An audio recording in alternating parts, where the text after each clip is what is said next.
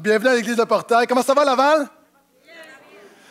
Donc, on, salue tout le monde. On salue euh, qui joint à nous. On salue également nos amis euh, qui nous suivent en ligne. Vous savez, on a une communauté virtuelle. Moi, je crois vraiment que tu dois te joindre à une église. Mais il y a des gens qui, pour différentes raisons, souvent ont une église, mais écoutent différents messages. On a une communauté virtuelle, donc je vais les saluer, des gens de la région ou des gens de l'extérieur du pays. Et je vais profiter, profiter de l'occasion. Euh, dernièrement, j'écoutais un message d'une d'une église qui me bénit beaucoup. Vous savez, les pasteurs, on nourrit les gens, mais on se nourrit également. Et euh, à un moment donné, le pasteur dit, on veut juste vous donner l'occasion, si vous avez été béni, vous êtes béni par votre, notre ministère, puis vous voulez nous encourager, euh, on a des défis financiers, donc vous pouvez simplement le faire. Et j'ai apprécié, parce que je me suis dit, depuis des années que je suis ce ministère-là, puis j'avais jamais, je m'étais jamais arrêté, et j'ai apprécié qu'on me donne l'opportunité de pouvoir les encourager. Donc, dans cette année, on a investi beaucoup pour le, produit en ligne. Et là, ce matin, si vous voyez que le résultat n'est pas super, euh, c'est à cause de ma chemise. Hein. L'équipe technique déteste cette chemise euh, parce qu'ils disent que ça ne donne pas un bon résultat. Euh, mais c'est également des gens qui croient que je devrais me maquiller pour mieux paraître à l'écran. Donc, ils ne sont pas très crédibles. OK? Euh, cela étant dit, euh, si vous voulez nous encourager, si vous aimez le ministère du portail et vous voulez dire, moi, je veux simplement vous encourager, puis je veux vous bénir, vous l'avez à cœur. Donc, sentez-vous à l'aise, allez sur le site Internet en bas, donnez à l'Église, vous pouvez le faire via PayPal. Euh, PayPal donc, n'hésitez pas, soyez là. Donc, on veut vous donner l'occasion de le faire ce matin. Maintenant, oh Dieu, brise-leur les dents, on est dans les psaumes imprécatoires. Imprécatoire vient du latin imprecatori, hein, qui veut dire contre, précatori qui veut dire prier. Donc, littéralement, c'est prier contre quelqu'un, contre une situation. Et on regarde à ces prières qui nous mettent mal à l'aise dans les psaumes. On regarde à ces prières qui nous semblent contredire le message de Jésus qui dit d'aimer nos ennemis et de prier pour ceux qui nous persécutent. Maintenant, on regarde comment concilier ces prières qui sont dans la Bible. On croit que toute la Bible est inspirée. Donc, pourquoi Dieu a mis ça dans sa parole? On regarde ensemble différents éléments. On a vu deux éléments jusqu'à maintenant. On en voit un troisième. On a vu premièrement que ces psaumes imprécatoires nous enseigne à faire des prières non censurées envers Dieu. Plusieurs personnes ici, ton problème, c'est que tu ne pries pas. Point. Tu gardes plein de choses et Dieu t'appelle à déverser ton cœur en sa présence. Et souvent, on a l'impression que lorsqu'on prie, on prie peu et lorsqu'on prie, on veut faire de belles petites prières. Et je l'ai souvent dit, Dieu ne veut pas la prière de ta bouche, il veut la prière de ton cœur. Souvent, on a une belle petite prière propre alors qu'il y a de la crasse dans notre cœur et Dieu veut que tu fasses sortir la crasse au nom de Jésus. Et quand on parle d'être sincère dans la prière, je me souviens il y a plusieurs années, j'étais dans une église et euh, vous savez, il y a des pasteurs qui, lorsqu'ils terminent la réunion en prière, donnent à leur église un avant-goût de l'éternité. Tu sais, une prière qui dure 10 minutes. Et il y avait un pasteur comme ça qui priait, qui priait, qui priait, qui priait. Puis là, à la fin, sais, à un moment donné, quand tu décroches, puis tu reviens, puis tu décroches, puis tu reviens, euh, je sais que ça ne vous arrive pas, c'est juste les gens comme moi. Et à un moment donné, le pasteur dit à la fin, et tout le peuple de Dieu dit, et là j'entends la voix d'un enfant qui dit Enfin C'est pas politiquement correct, mais c'est sincère. Maintenant, arrête de faire des prières politiquement correctes, fais des prières sincères. C'est ce qu'on apprend. C'est pour ça que les prières ne sont pas tellement belles, mais elles sont authentiques. Deuxièmement, on a vu qu'elle nous enseigne à avoir soif de justice.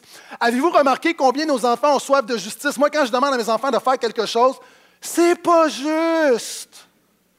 Il y en a un qui peut se coucher une demi-heure plus tard que l'autre, mais c'est pas juste. Vide de la vaisselle c'est pas juste. Ils ont ce sentiment-là, mais leur sentiment de justice est centré sur leur propre nombril. Maintenant, le psalmiste nous apprend à s'indigner contre l'injustice. Et parenthèse, je crois que l'Église doit, euh, doit ranimer cette capacité de s'indigner contre les injustices.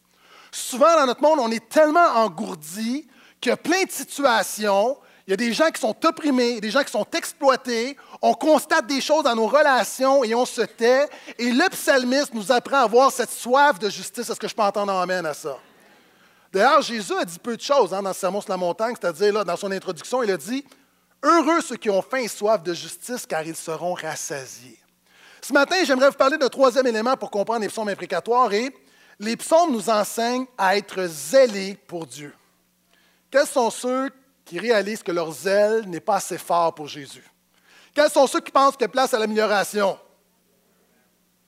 J'aimerais vous présenter une vidéo euh, d'un homme qui, lui, des leçons à nous donner au niveau du zèle. Vous savez, j'aime beaucoup nos, frères et nos sœurs euh, africains qui sont à l'Église. Dans certaines églises africaines, lorsque c'est le temps de l'offrande, Nous, c'est les placeurs qui, qui vont passer.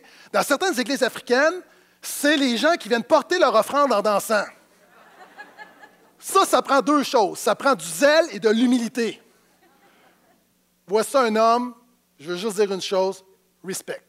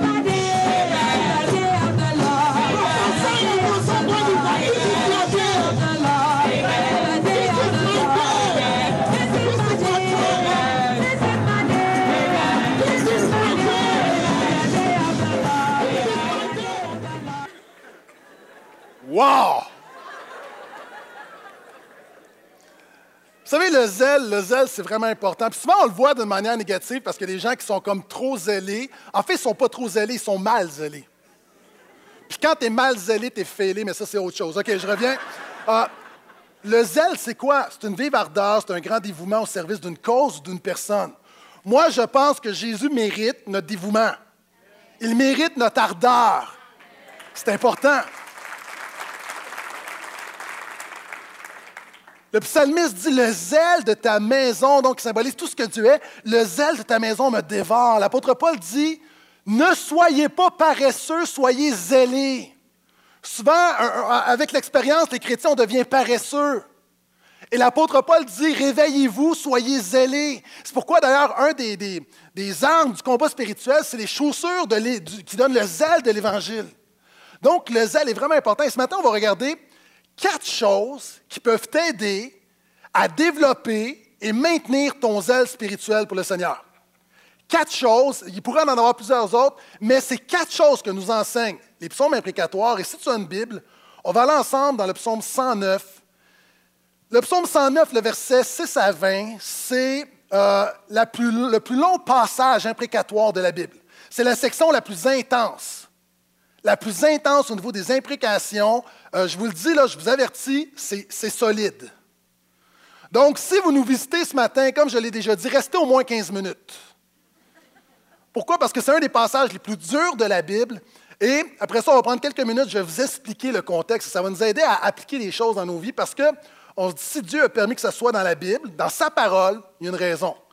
Psaume 109, nous commençons la lecture au verset 6. Si vous y êtes, dites Amen, s'il vous plaît. David dit Confie-le, mon ennemi, à un méchant, qu'un adversaire se tienne à sa droite. Quand il sera jugé, qu'il soit condamné, que sa prière passe pour un péché. Que ses jours soient peu nombreux, qu'un autre prenne sa charge. Que ses fils deviennent orphelins et sa femme veuve. Que ses fils soient vagabonds et qu'ils mendient. Qu'il aille quémander loin des ruines de leur demeure. Quels sont ceux qui croient qu'il est fâché? Là? Que le créancier jette le filet sur tout ce qui lui appartient, que les étrangers payent le produit de son travail, que personne ne lui conserve sa fidélité, que personne ne fasse grâce à ses orphelins, que ses descendants soient retranchés, que leur nom soit effacé de la génération suivante. C'est pas tout. Que la faute de ses pères soit évoquée devant le Seigneur et que le péché de sa mère ne soit pas effacé. Qu'il soit constamment présent devant le Seigneur et qu'il retranche de la terre leurs souvenirs. Verset 16. Parce que cet homme ne s'est pas souvenu d'agir avec fidélité parce qu'il a persécuté le pauvre et le déshérité jusqu'à faire mourir l'homme au cœur brisé. Il aimait la, malédiction, bien qu'elle vienne sur lui. Il ne se plaisait pas à la bénédiction, qu'elle s'éloigne de lui. Qu'il se revête de la malédiction comme d'une tunique, qu'elle pénètre au-dedans de lui comme de l'eau, comme de l'huile dans ses os. Qu'elle soit comme le vêtement dont il s'enveloppe et la ceinture qu'il porte constamment, Telle sera de la part du Seigneur la rétribution, un mot très important, de mes adversaires et de ceux qui disent du mal de moi. C'est difficile de dire Amen à un passage comme ça. On est d'accord? C'est difficile. Maintenant, il faut comprendre, le mot-clé là-dedans, c'est rétribution. La rétribution, c'est ce qui est donné en échange d'un travail, d'un service et d'une action. Et permettez-moi de revenir sur ce que j'ai déjà enseigné parce que c'est très important. La rétribution dans l'Ancien Testament, en fait, c'est comment Dieu va punir le juste, excusez-moi, va punir le méchant et va bénir le juste. À l'époque, on ne croyait pas, Dieu n'avait pas encore révélé ça dans sa parole, à, la vie après la vie. Lorsque tu mourais, tu allais dans le séjour des morts, et le psalmiste va dire, Seigneur, ne permets pas que je meure, parce que si je suis dans la fosse, qui te louera? La poussière te célèbre-t-elle? Donc, la rétribution doit être automatiquement dans cette vie. Et quelqu'un qui sert Dieu, quelqu'un qui croit en Dieu, on disait que Dieu rétribuait comment? En lui donnant la sécurité, la, longévité, la santé, la postérité et la prospérité.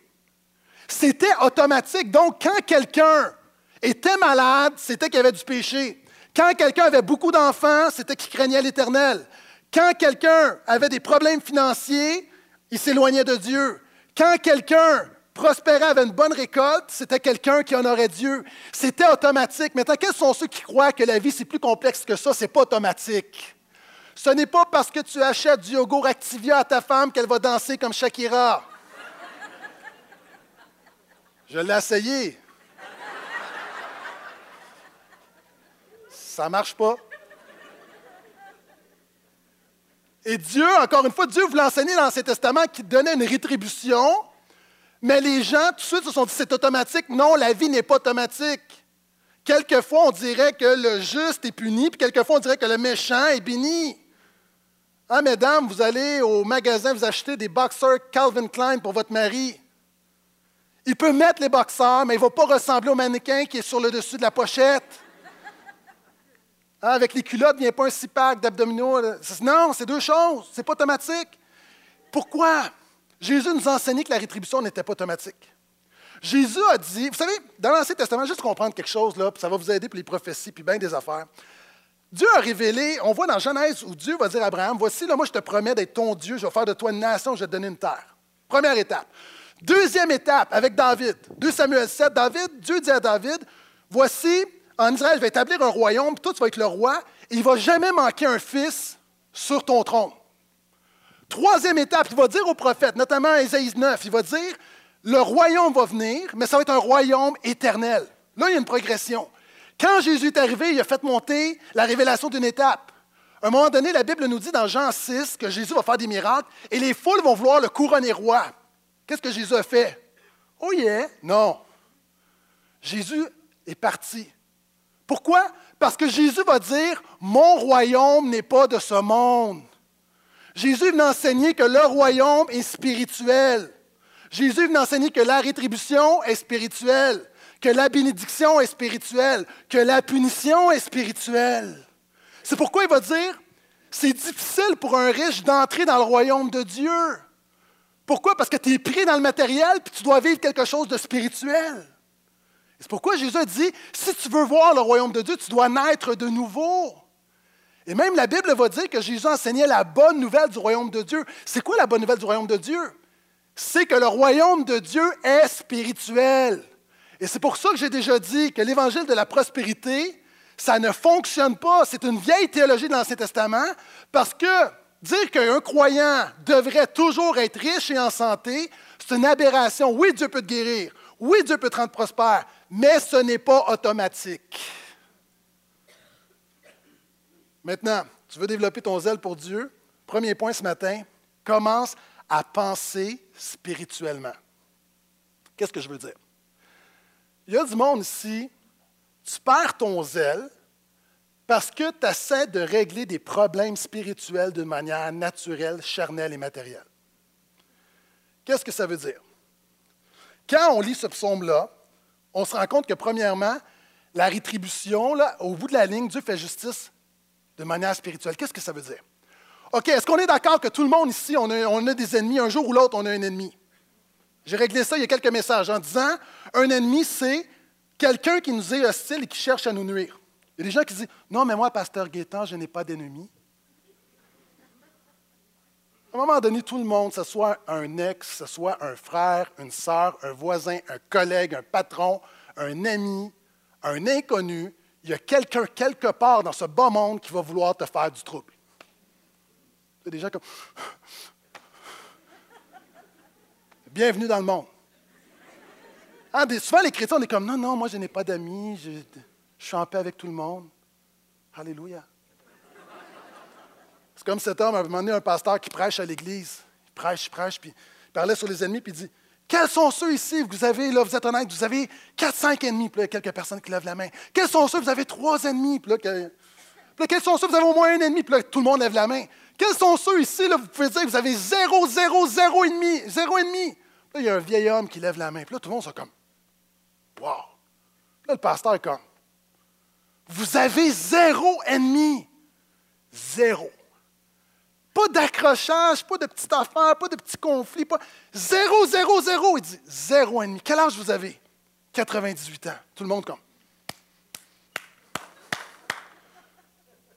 là, tout le monde, c'est comme, wow. Puis là, il y a une maman qui dit à sa, fille, ah, écoute la sagesse, écoute la sagesse. Fait que là, le pasteur dit, frère, venez en avant, venez nous dire c'est quoi votre secret. Comment, à 98 ans, vous, avec toutes vos années d'expérience, vous êtes arrivé à ce stade où vous avez zéro ennemi? Là, le monsieur s'avance. Là, le pasteur l'aide, puis il lui donne le micro, puis il dit Quel est votre secret? Quelle est la recette spirituelle? L'homme dit C'est simple, ils sont tous morts.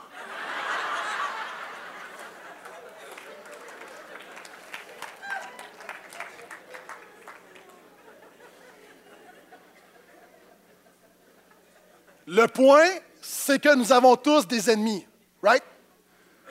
Et tu dois commencer à penser spirituellement. Quelqu'un a dit Laisse la pensée du maître être le maître de ta pensée. Il y a du monde qui riait, vous l'avez manqué, le revenez. Laisse la pensée du maître être le maître de ta pensée. Comment penser spirituellement? Premièrement, la rétribution spirituelle, c'est commence à prier pour le salut de ton ennemi. Commence à prier pour le salut de ton ex, de ta belle-mère, de ton patron, de ton collègue? Si tu prenais 10% du chialage qui sort de ta bouche en prière, ça pourrait changer sa vie. Alors que David avait la rétribution naturelle automatique dans sa tête, pour lui, il disait Seigneur, les psaumes imprécatoires, c'est envoie une douche froide à mon ennemi pour qu'il, revienne à toi. Jésus a dit non, non, Dieu n'envoie pas des douches froides à chaque fois qu'on pêche. À un moment donné, là, Dieu, la rétribution, c'est dans l'éternité. Ça me fait penser au glissado. Il y, a, ça dans plusieurs glissados, dans des parcs aquatiques. Euh, vous savez, il y, a il y a un grand vase où il y a de l'eau qui se remplit, puis les enfants viennent se mettre sous euh, soit un genre de petit chapiteau, et à un moment donné, après cinq minutes, quand la coupe est remplie, ça tourne puis ça tombe d'un coup. Est-ce que vous savez de quoi je parle? Bon. Et là, c'est drôle parce que les gens vont là, puis là, il y a des, enfants, ça part à droite et à gauche, puis c'est une belle image de ce que la Bible dit. La Bible dit que la coupe de la colère de Dieu, et Dieu ne traite pas cas par cas, mais il vient un moment donné où Dieu va tout déverser d'un coup. La bonne nouvelle, c'est qu'en Jésus, il me protège de cette coupe de la colère. Ça, c'est la bonne nouvelle. C'est la bonne nouvelle. Qu'est-ce que j'essaie de dire? Si tu penses spirituellement, tu vas commencer à prier pour le salut de ceux qui se dressent contre toi. Première étape. Deuxième chose, tu vas réaliser que non seulement la rétribution est spirituelle, que ton ennemi est spirituel. L'apôtre Paul dit, nous n'avons pas à lutter contre la chair et le sang, mais contre les esprits démoniaques qui influencent les gens autour de nous. La réalité, il y des gens, tu ne réalises pas, tu es dans un conflit, tu as un argument, tu as une situation, juste une rancœur, un non-pardon, et tu ne réalises pas qu'il y a un lien spirituel derrière ça. Petite vidéo qui va illustrer mon propos. Essayez de rester pendant à peu près 40 secondes, vous allez voir, c'est un peu pénible.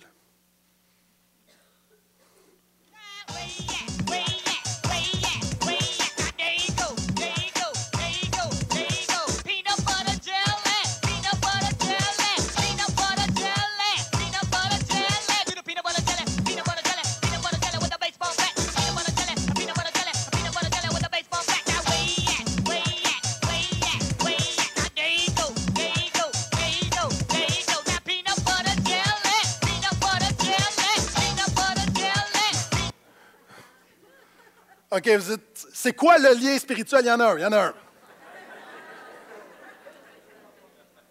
Ah, ah, qu'est-ce qu'on s'entend que la banane est fatigante? OK? Le problème, est-ce que c'est la banane? Non, c'est le gars dans la banane. La réalité, tu vis des situations, mais tu vises la banane. Vise pas la banane, vise l'influence derrière la banane. Là, tu dis, je savais que mon patron, c'est une banane. Je savais. Il y a une influence, il y a des racines spirituelles. Et si tu commences à penser spirituellement, tu réalises que l'ennemi est spirituel et tu réalises que le combat est spirituel. Il y a trop de gens ici, tu luttes dans la chair. Tu emploies des armes naturelles, charnelles, pour remporter un combat spirituel. Ça ne marche pas. Tu dois commencer. Plusieurs personnes ici, tes conflits, les épreuves, c'est pas parce que tu as perdu, c'est pas un argument, c'est qu'il y a une source spirituelle derrière ces choses-là. C'est pourquoi l'apôtre Paul dit combat le bon combat de la foi. Pourquoi? Parce que c'est possible de combattre le mauvais combat. Puis il y a des gens ici, tu combats le mauvais combat, tu as une situation avec quelqu'un, peut-être l'ex, les, enfants sont là-dedans, puis tu essaies, puis, puis tu as le ton, puis les arguments, puis l'ultimatum, puis le chantage, puis les menaces, et tu d'avoir la victoire de manière naturelle alors que le combat est spirituel. Fais penser à cet homme.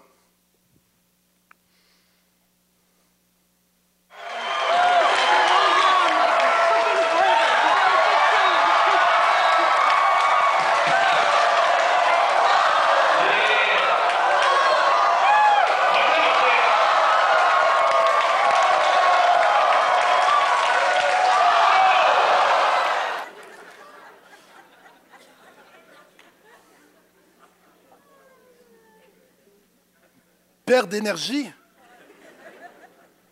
Il y a des gens, là, tu arrives, tu dis, je suis épuisé. Pasteur, tu me demandes de prier, de louer, tu me demandes d'aller dans la présence de Dieu. Mais je suis épuisé. Tu es épuisé parce que tu gaspilles tes énergies dans le charnel.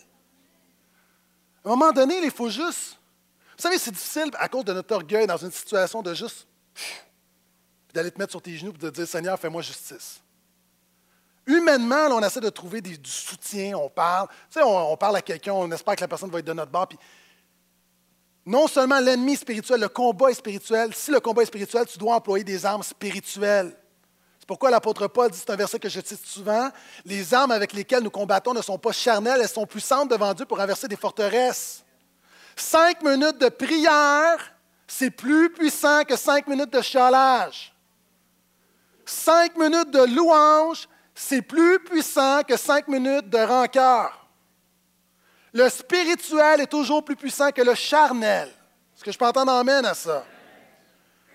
Pense spirituellement. Et quand on voit ces psaumes-là, c'est ce que ça nous dit. Deuxièmement, on va lire les cinq premiers versets du psaume 109. Volontairement, on a commencé au verset 6 et regardez comment ce psaume-là commence. Ça va me permettre de vous enseigner le deuxième principe. Souvent, on dit Ouais, mais David était plein de colère, il haïssait ses ennemis. David avait des bibites non réglées dans sa vie. Regardez comment commence ce psaume, qui est le psaume, encore une fois, imprécatoire le plus dur. Regardez les premiers versets. Du chef de cœur de David, psaume. Dieu de ma louange ne garde pas le silence, car ils ouvrent contre moi une bouche méchante, une bouche trompeuse. S'ils parlent avec moi, leur langue est menteuse, ils m'entourent de paroles haineuses, ils me font la guerre sans raison. Bien que je les aime, ils s'opposent à moi. Moi, je recours à la prière. Ils me rendent le mal pour le bien et la haine pour mon amour. Aime ton ennemi. C'est le deuxième principe si tu veux développer ton zèle spirituel. Deux choses là-dessus. Premièrement, David. vous savez pourquoi David est l'homme selon le cœur de Dieu? Pour deux raisons. Premièrement, il n'a jamais tombé dans l'idolâtrie.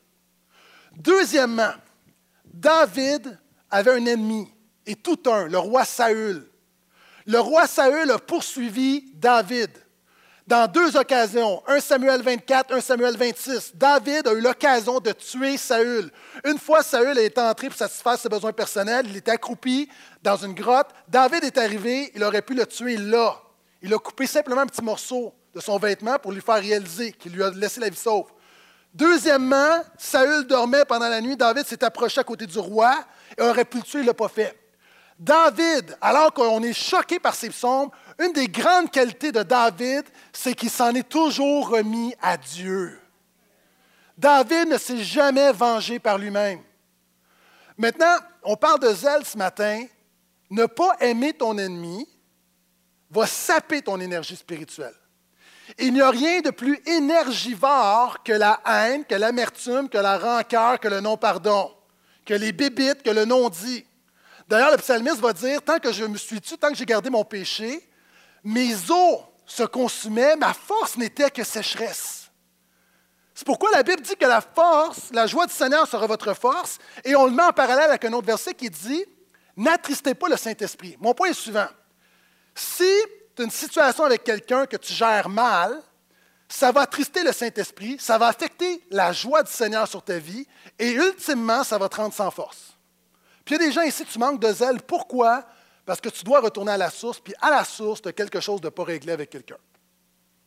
Pasteur Phil l'a prêché pendant trois semaines. Je ne vais pas refaire cette série, mais je vais simplement vous donner une illustration. Deux voyageurs traversent une contrée, ont un long voyage. Ils arrivent à un courant d'eau. Il y a une femme, dame âgée, qui est là. Et la dame est en pleurs parce qu'on lui demande pourquoi est-ce que vous pleurez? Elle dit Je voudrais traverser. Il y avait un pont avant. Le pont est parti à cause du courant, donc je ne peux pas traverser. Je suis âgé. Je ne suis pas assez forte pour traverser le courant. Donc, il y a un homme qui dit Madame, on va vous traverser. L'autre, son ami, le regarde comme Prends la femme, met sur leur épaule, traverse, on louche jusqu'à la taille. C'est pas évident, il y a du courant, réussit. Ils vont réussir à traverser, dépose la dame, continue à marcher. Après à peu près 5 kilomètres, celui qui n'était pas content, on s'est dit En tout cas, là, qu'est-ce qu'on a fait de la charrier, J'ai mal au dos, j'ai mal aux mains.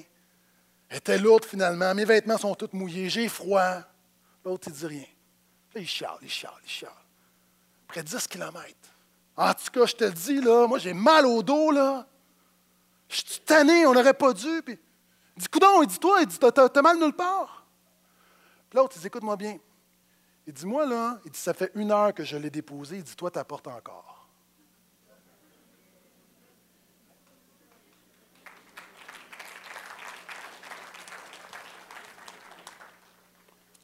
Tu portes encore des affaires, des situations qui sont finies, puis tu as encore une douleur, quelque chose que tu portes, puis à un moment donné, je m'en ai dit quelque chose, puis euh, je vais le dire, puis après ça, je vais m'excuser. Les gens, tu portes des situations depuis des années, je m'en allais dire avec amour, décroche. Je vous demande pardon si je vous ai offensé. Tu sais, à un moment donné, non, mais il faut. faut je ne voulais pas manquer de sensibilité parce que les gens, vous avez vécu des affaires vraiment difficiles. Mais tu continues de le porter. Savez-vous, c'est quoi le pire? La dame âgée, là, elle a continué sa vie. Elle a continué sa vie. Moi, il y a quelqu'un qui est venu me voir à un moment donné qui me dit Pasteur, ça fait cinq ans que j'ai quelque chose contre toi. Moi, ça allait bien dans ma vie jusqu'à maintenant, là. Mais pendant cinq ans, cette personne-là a ruminé, ruminé, ruminé. Mais moi, j'ai continué ma vie, là.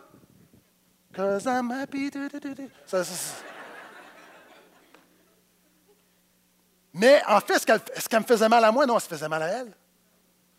Puis gens ici, tu arrête, arrête. Donc, aime ton ennemi. Et dans la Bible, je l'ai mentionné, aimer, c'est jamais ressentir une émotion, c'est toujours agir. Aimer dans la Bible, c'est agir favorablement envers quelqu'un qui n'est pas toujours aimable. D'ailleurs, c'est ce que Dieu a fait envers nous. Quand Dieu te voit dans ton péché, c'est dégueulasse. OK? C'est, pas vrai, tu pas mignon, c'est dégueulasse. Puis la Bible dit que Dieu a prouvé son amour envers nous en envoyant son Fils alors qu'on était encore pécheurs. Pécheur, souvent on l'a, tu sais, c'est comme pécheur, mais oui, je suis pécheur. Non! Un péché, c'est quoi le péché? C'est cracher au visage de Dieu, c'est insulter Dieu, c'est se moquer de Dieu.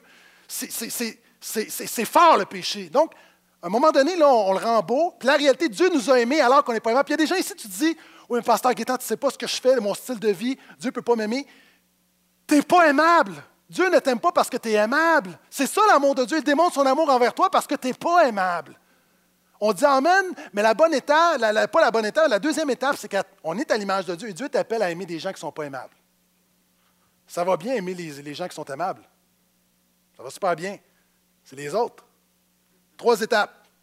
Premièrement, lâche prise, renonce à te venger. Puis il y a des gens qui disent Non, moi, je ne me venge guère. Je dis non, parce que des gens, c'est comme, tu parles avec des gens, ne sont pas en mer, ils pardonnent à tout le monde, ils n'ont jamais eu de conflit, ils ne se vengent jamais. C'est comme, wow! Ils ont plein de bébites, par exemple. Dieu dit, à moi la vengeance, à moi la rétribution. Voyez-vous le mot rétribution, comment ce qui est important? Donc, tu dois, comme David, renoncer à te venger. Maintenant, il y a des gens qui disent, oui, mais comment est-ce qu'on se venge? Vous savez, se venger, souvent, c'est non seulement ce que tu mets. Un péché, c'est non seulement ce que tu commets, c'est ce que tu omets. Souvent, c'est ce que tu ne fais pas à quelqu'un qui t'a fait quelque chose qui est péché, qui est une vengeance. Je donne un exemple. Un homme et une femme se chicanent. Le mari dit Ah, je je ne veux plus jamais que tu me parles. il va se coucher sur le divan, sur le sofa. Le problème, c'est qu'à tous les matins, c'est sa femme qui le réveille à 7 heures pour aller travailler. À 10 heures, il se réveille, il y a du soleil partout dans le salon. Il se rend compte qu'il y a un problème. Wow! Qu'est-ce qui s'est passé? La femme ne m'a pas réveillé. Arrive dans la cuisine, il y a une note. Ça dit Mon amour, tu ne voulais pas que je te parle, donc j'ai décidé de t'écrire cette note. Il est 7 heures, réveille-toi.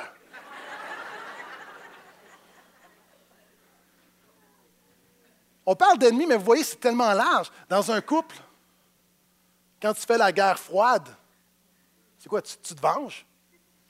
Qu'est-ce que tu as, mon amour? J'ai rien. C'est quoi? Tu te venges? C'est une manière de te venger? Tu arrives à l'église, il y a quelqu'un qui t'a fait de quoi il y a deux ans, ou la semaine passée, puis dans les salutations, tu fais la baboune. Tu boudes au nom de Jésus. Puis là, tu dis, non, non, j'ai pas péché, j'ai pas parlé dans son dos, j'ai pas. Oui, tu as fait le péché de baboune. J'ai rien dit. Non, mais ta face parle. C'est une manière de se venger. Souvent, on le fait par, nos paroles. Vous savez,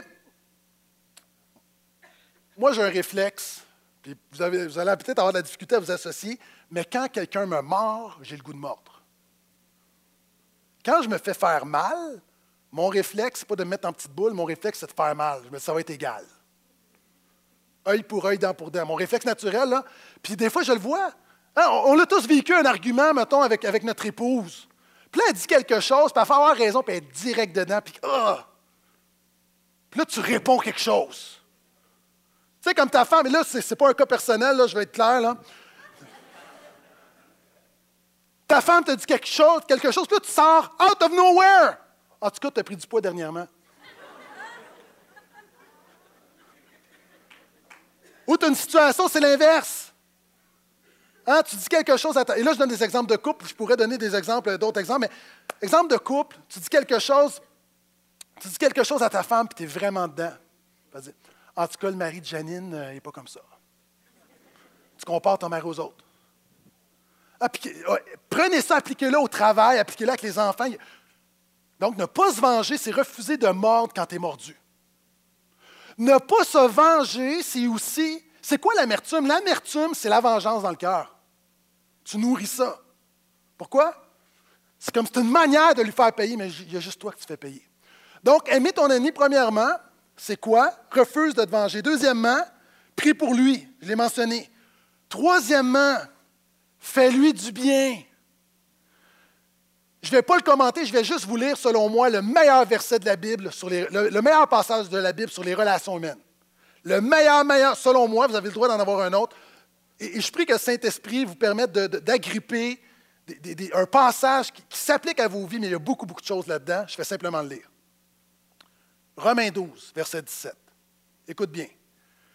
Ne rendez à personne le mal pour le mal, recherchez ce qui est bien devant tous les hommes, s'il est possible, autant que cela dépende de vous, parce que des fois ça ne dépend pas de nous, soyez en paix avec tous les hommes. Ne vous vengez point vous-même, bien-aimés, mais laissez agir la colère, car il est écrit, À moi la vengeance, à moi la rétribution, dit le Seigneur. Mais si ton ennemi a faim, donne-lui à manger. S'il a soif, donne-lui à boire, car en agissant ainsi, ce sont des charbons ardents que tu amasseras sur sa tête. Ne te laisse pas vaincre par le mal. Il y a des gens ici, tu t'es laissé vaincre par le mal. Ne te laisse pas vaincre par le mal, mais surmonte le mal par le bien. Amen. OK, je n'ai pas le temps de commenter en détail, juste, juste régler de quoi, les charbons ardents.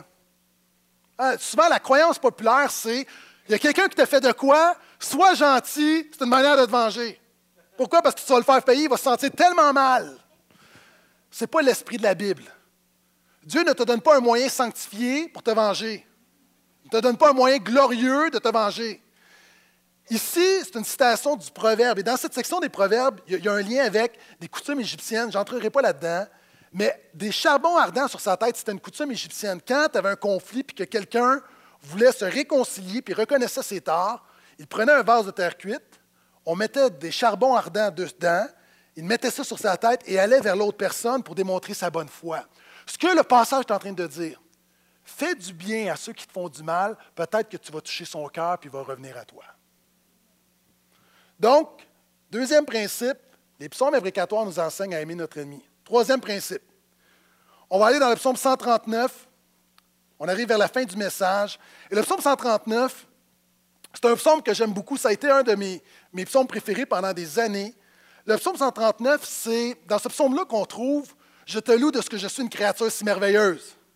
C'est ce psaume-là qui dit Où irai-je loin de ta face? Où fuirai-je loin de ton esprit Dans ce psaume-là qu'on trouve le, super verset qui dit Alors que je n'étais qu'une masse informe et vide, quand j'étais dans le sein de ma mère, tu connaissais tous les jours qui m'étaient destinés.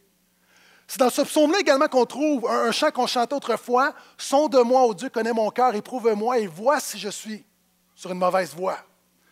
Maintenant, on va, regarder au dark side du psaume 139. Dans le psaume 139, puis j'ai été surpris quand je l'ai étudié parce que c'est un psaume que j'ai lu tellement de fois, je ne me rappelais pas de ce passage-là. Verset 21. Seigneur, comment ne détesterais-je pas ceux qui te détestent? Comment n'aurais-je pas du dégoût pour ceux qui se dressent contre toi? Je les hais d'une parfaite haine. Elle est parfaite quand même, là. Ils sont pour moi des ennemis. Wow. OK. Qu'est-ce qu'on doit, qu'est-ce qu'on peut dire là-dessus? On va dire, pasteur, ça ne marche pas. Tu dis que David aimait son ennemi, puis là, il est plein de haine. OK, il faut que tu comprennes le contexte. Avez-vous déjà entendu le cliché chrétien qui dit que Dieu aime le pécheur, mais hait le péché? C'est vrai et c'est pas vrai. Souvent, vous savez, il faut se méfier des clichés qu'on entend dans les églises, les chrétiens qu'on répète continuellement, de dire que Dieu aime le pécheur et est le péché, il y a une portion de vrai. Ce que ça veut dire, c'est que, et je suis d'accord là-dessus, c'est l'Évangile, peu importe qui tu es peu importe ce que tu as fait, Dieu peut te faire grâce. Amen? Le problème avec cette pensée-là, c'est que ça sépare le péché du pécheur. Vous savez, le problème de beaucoup de chrétiens, a beaucoup de gens qui ne donnent pas leur vie à Jésus à cause de ça également, c'est qu'on a fait du péché quelque chose d'extérieur à nous. Jésus est mort pour le péché, il enlève mon péché. Le péché, ce n'est pas un cancer bénin que tu peux enlever. J'ai une amie, elle a eu un cancer de peau et elle a une petite opération, on l'a enlevé. Souvent, on voit le péché comme ça. Le péché, ce n'est pas un cancer bénin. Le péché, c'est un cancer malin qui prend possession de tout ton être. Tu ne peux pas séparer qui tu es du péché. Tu es souillé, contaminé, intoxiqué par le péché. Le péché est partout. Et c'est pourquoi tu dois réaliser que Jésus est mort pas seulement pour enlever le péché, pour extirper complètement le péché. Et le problème avec cette pensée-là, c'est qu'on diminue l'impact du péché. Vous savez, il y a des psaumes qui disent Dieu déteste, Dieu est celui qui commet la violence. Dieu déteste le méchant. Dieu déteste celui qui exploite le pauvre. Explicitement dans la Bible, ça mentionne que Dieu déteste le pécheur. Pourquoi? Parce qu'à un moment donné, le péché, ce n'est pas quelque chose qui fait partie de ta vie, le péché te définit. Et c'est pourquoi je loue le Seigneur du fait qu'il nous a sauvés en Jésus, qui pardonne, qui délivre, qui enlève le péché. Est-ce que je peux entendre amène à ça? Donc, que Dieu, vous savez, il y a des passages qui disent que Dieu déteste le péché. Puis souvent, écoutez-moi bien, on dit que Dieu aime le pécheur, mais aime le péché. Mais moi, je trouve souvent les chrétiens, on est le pécheur, mais on aime le péché. Vous savez, ce psaume-là nous apprend à haïr le mal. Nous apprend, euh, euh, pas Jésus, Jean dit, n'aimez pas le monde. C'est quoi le monde? Ce n'est pas les gens, c'est qu'une culture qui est contre Dieu, et quand vraiment tu suis Jésus, une des choses qui prend place dans ta vie après le pardon et la libération, c'est quelque chose dans ton cœur qui est le mal. Est-ce que des gens, tu peux dire, oui, je hais le péché, mais le problème, c'est que le péché, c'est comme notre petit péché mignon. On l'aime. Maintenant, pourquoi souvent on manque de zèle, c'est qu'on ne hait pas le mal comme on devrait haïr le mal. Je vais vous donner des exemples. On prend plaisir dans toutes sortes de choses qui sont des aberrations pour Dieu. Je connais un couple d'amis qui ont été voir un, show d'un humoriste, un humoriste que je l'ai entendu à la radio, c'est probablement le gars le plus drôle que j'ai entendu, là. Mais tu vas voir son show, 50% de son show, c'est des, grosses vulgarités grasses. Puis on se dit, non, mais c'est juste des jokes. Peut-être que je vais sembler vieux jeu, mais mais je pense qu'il y a des choses dans lesquelles un chrétien ne peut pas prendre plaisir. Puis voyez-vous, des fois, ça va plus loin que ça. Euh, en littérature, il y a ce qu'on appelle la suspension de l'incrédulité. on le voit avec Hollywood. Je vous donne un exemple. On écoute un film, puis là, c'est l'histoire d'une femme qui est mariée, puis son mari est. Ouais, tu sais, ça va, mais c'est la routine. Elle arrive au travail, puis là, il y a un beau cow-boy. Mais il est tellement gentil. Puis là, tu te surprends à souhaiter qu'elle couche avec le cow-boy. Puis là, quand elle trouve son mari, tu dis Bon, il était temps. C'est comme si notre cerveau était. Est-ce que vous comprenez ce que je veux dire?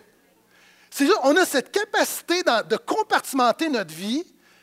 Puis à un moment donné, oui, je comprends qu'il y a un aspect de loisir, puis, mais à force de compartimenter, puis à force de mettre nos valeurs à off, ça fait qu'à un moment donné, on n'est plus capable de reconnaître le mal. Et le mal ne nous dérange plus. On prend plaisir dans des potins. on sait, mais c'est comme, c'est croustillant. On aime ça. Puis à un moment donné, quand tu regardes ces psaumes-là, il y a comme un, désir de, Il faut qu'il y ait quelque chose que le Saint-Esprit suscite dans notre cœur afin qu'on puisse haïr le mal. Moi, j'aime les films de guerre. Mais honnêtement, quand je vois un bras coupé, autrefois, je prenais plaisir là-dedans, je prenais plaisir dans l'horreur. Aujourd'hui, je ne prends plus plaisir là-dedans. OK? Je, je suis quelqu'un d'intelligent, j'ai compris que lorsque quelqu'un donne un coup d'épée à quelqu'un d'autre, ça fait mal. Je n'ai pas besoin de voir la tête rouler. Ce que j'essaie de dire, c'est qu'à un moment donné, il y a des choses qui me dérangent en tant que croyant, il y a des sensibilités, puis chaque personne, le Saint-Esprit deal avec chaque personne, on a chacun nos défis, mais on a besoin de dire, Seigneur, mets dans mon cœur ce désir d'haïr le mal et de rechercher ce qui est bien, ce qui est pur, ce qui est noble, ce qui est juste, ce qui est spirituel.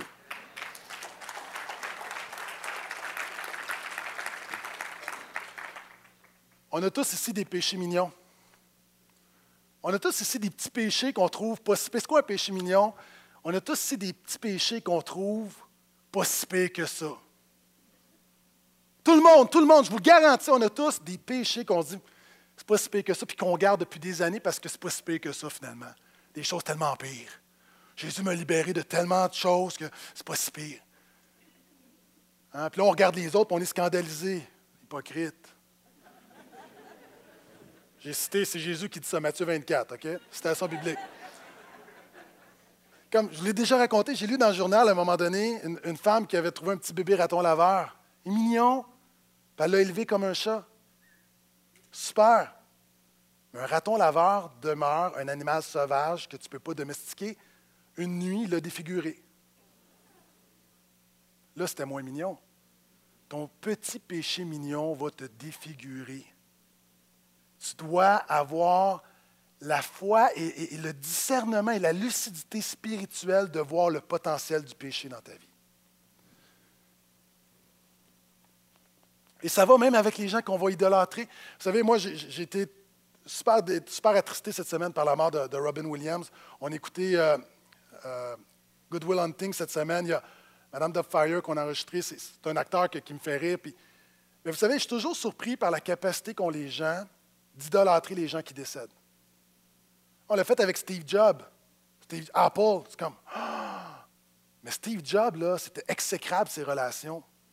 C'est quelqu'un qui ne glorifiait pas Dieu. C'est un génie. Mais on, a une tendance à accentuer une portion de la vie des gens en oubliant toutes les portions de ténèbres dans leur vie. Martin Luther King, j'ai quelqu'un au collège biblique qui me dit Ah, pasteur, moi je vais faire mon étude, mon travail sur un homme de Dieu, Martin Luther King. J'ai dit, ben, c'est pas un homme de Dieu. Ben, voyons donc, c'est un pasteur. Puis ce qu'il a fait, c'est incroyable. On le voit encore à Ferguson, aux États-Unis. On n'en parle pas au Québec. Il y a une crise raciale. Les il y a un noir qui s'est fait descendre, un jeune noir. Il y a une crise, comme on n'en parle pas. Il y a l'armée qui est là, avec des snipers. On a besoin. Martin Luther King a fait une œuvre incroyable. Mais Martin Luther King, c'est un pasteur libéral qui trompait sa femme. Qu'est-ce que j'essaie de dire? Je dis pas qu'il est pire ou mieux, je dis juste, on a une tendance à mettre l'accent sur la lumière et on oublie que chaque être humain a sa portion d'ombre et lumière et que tous ont besoin d'un sauveur qui est Jésus. C'est ça mon point. Vous savez, pour moi, le chrétien ne peut, peut aimer, admirer, respecter les gens, mais un chrétien ne peut jamais devenir un fan fini ou une groupie parce que la seule vedette dans ta vie, ça devrait être Jésus. Moi, il y a des gens que j'honore, que je respecte, que j'admire, mais je n'ai pas d'idole. La seule personne que je vénère, c'est Jésus. Et je termine avec ceci. Quand on voit David qui va dire Je déteste ceux qui te détestent. En fait, ce qu'il fait, c'est qu'il défend les intérêts de Dieu. Et ces psaumes-là, on a besoin de retrouver le zèle de défendre Dieu. Vous savez, les chrétiens, souvent, on accuse Dieu ou on excuse Dieu, mais est-ce qu'il y a des gens qui défendent Dieu? Est-ce qu'on prend le parti de Dieu continuellement? Ah, c'est comme quand mes enfants, les motifs sont importants. Les motifs de David dans ses prières, c'est des motifs purs. En fait, ce n'est pas lui contre son ennemi, c'est qu'il s'oppose à ceux qui s'opposent à Dieu. Il veut défendre l'honneur de Dieu. C'est comme mes enfants. J'ai mon fils qui dit Papa, papa, Chloé a fait ça. Est-ce qu'il veut défendre mon honneur? Non, il défend ses droits. Il stoule sa sœur pour lui. Mon fils ne dit pas Oh, mon papa est noble. Mon papa mérite que je défende son honneur. Non. Et nos motifs sont importants. Quand on regarde les psaumes imprécatoires, est-ce que vraiment nos motifs, c'est de défendre les intérêts de Dieu ou est-ce qu'on défend nos propres intérêts? Je vais aller plus loin. Est-ce qu'on croit que tous sont pécheurs et qu'ils ont besoin d'un sauveur? Est-ce qu'on croit que Jésus est le seul sauveur? Est-ce qu'on croit qu'il y a des exceptions? Est-ce qu'il y a des gens, à cause de leurs bonnes œuvres, de leur capacité, de leur talent ou de leur religion, qui peuvent avoir, peuvent bypasser ce que Jésus a établi? Est-ce qu'il y a des gens, est-ce qu'on croit qu'il peut y avoir des exceptions, à part Jésus? Ah, est-ce qu'on croit qu'il y a un salut hors de Jésus? Question théorique. Au jour du jugement, quand on va voir des bien-aimés, on va voir Jésus face à face, on va prendre le parti de qui? On va prendre le parti de. Question théorique. Mais on va défendre qui? On va, on va accuser qui? Question difficile, mais qui révèle est-ce que nous sommes comme David des gens qui disent Moi, je veux défendre. Moi, je me tiens pour l'honneur de mon Dieu. Je prends position pour Jésus.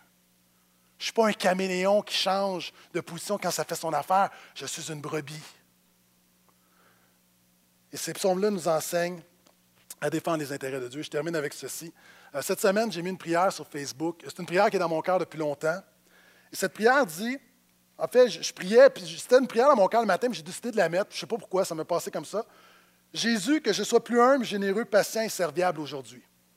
Pourquoi? Parce que des défis dans ma vie, je, je, pas juste une journée, je dis, Seigneur, tu sais, des fois, là, moi, comme on a chanté. Hein, je me regarde, là, puis je dis, je suis découragé de moi-même, Seigneur, je veux plus. Mais quand j'ai écrit ça sur Facebook, savez-vous, ça a été quoi la réaction? Les gens ont dit, Pasteur, fais pas ça, c'est dangereux. Tu peux pas prier ça. Hey, tu n'imagines pas les épreuves que Dieu va t'envoyer aujourd'hui? Tu pries d'être serviable, humble, généreux, patient. Et boy, méchante journée, méchante semaine. Savez-vous quoi? Même avant de l'écrire, avant d'appuyer sur scène, j'ai comme, j'ai réfléchi. Suis comme, J'ai eu une petite peur. Puis après ça, j'ai réfléchi. Je me suis dit, depuis quand est-ce qu'on est devenu si frileux et paresseux où on veut une vie confortable plutôt qu'être des disciples de Jésus? Depuis quand est-ce que les intérêts de Dieu ne sont pas mes intérêts? Un bateau est en sécurité au port, mais notre bateau n'a pas été fait pour rester au port, il a été fait pour voguer sur l'océan.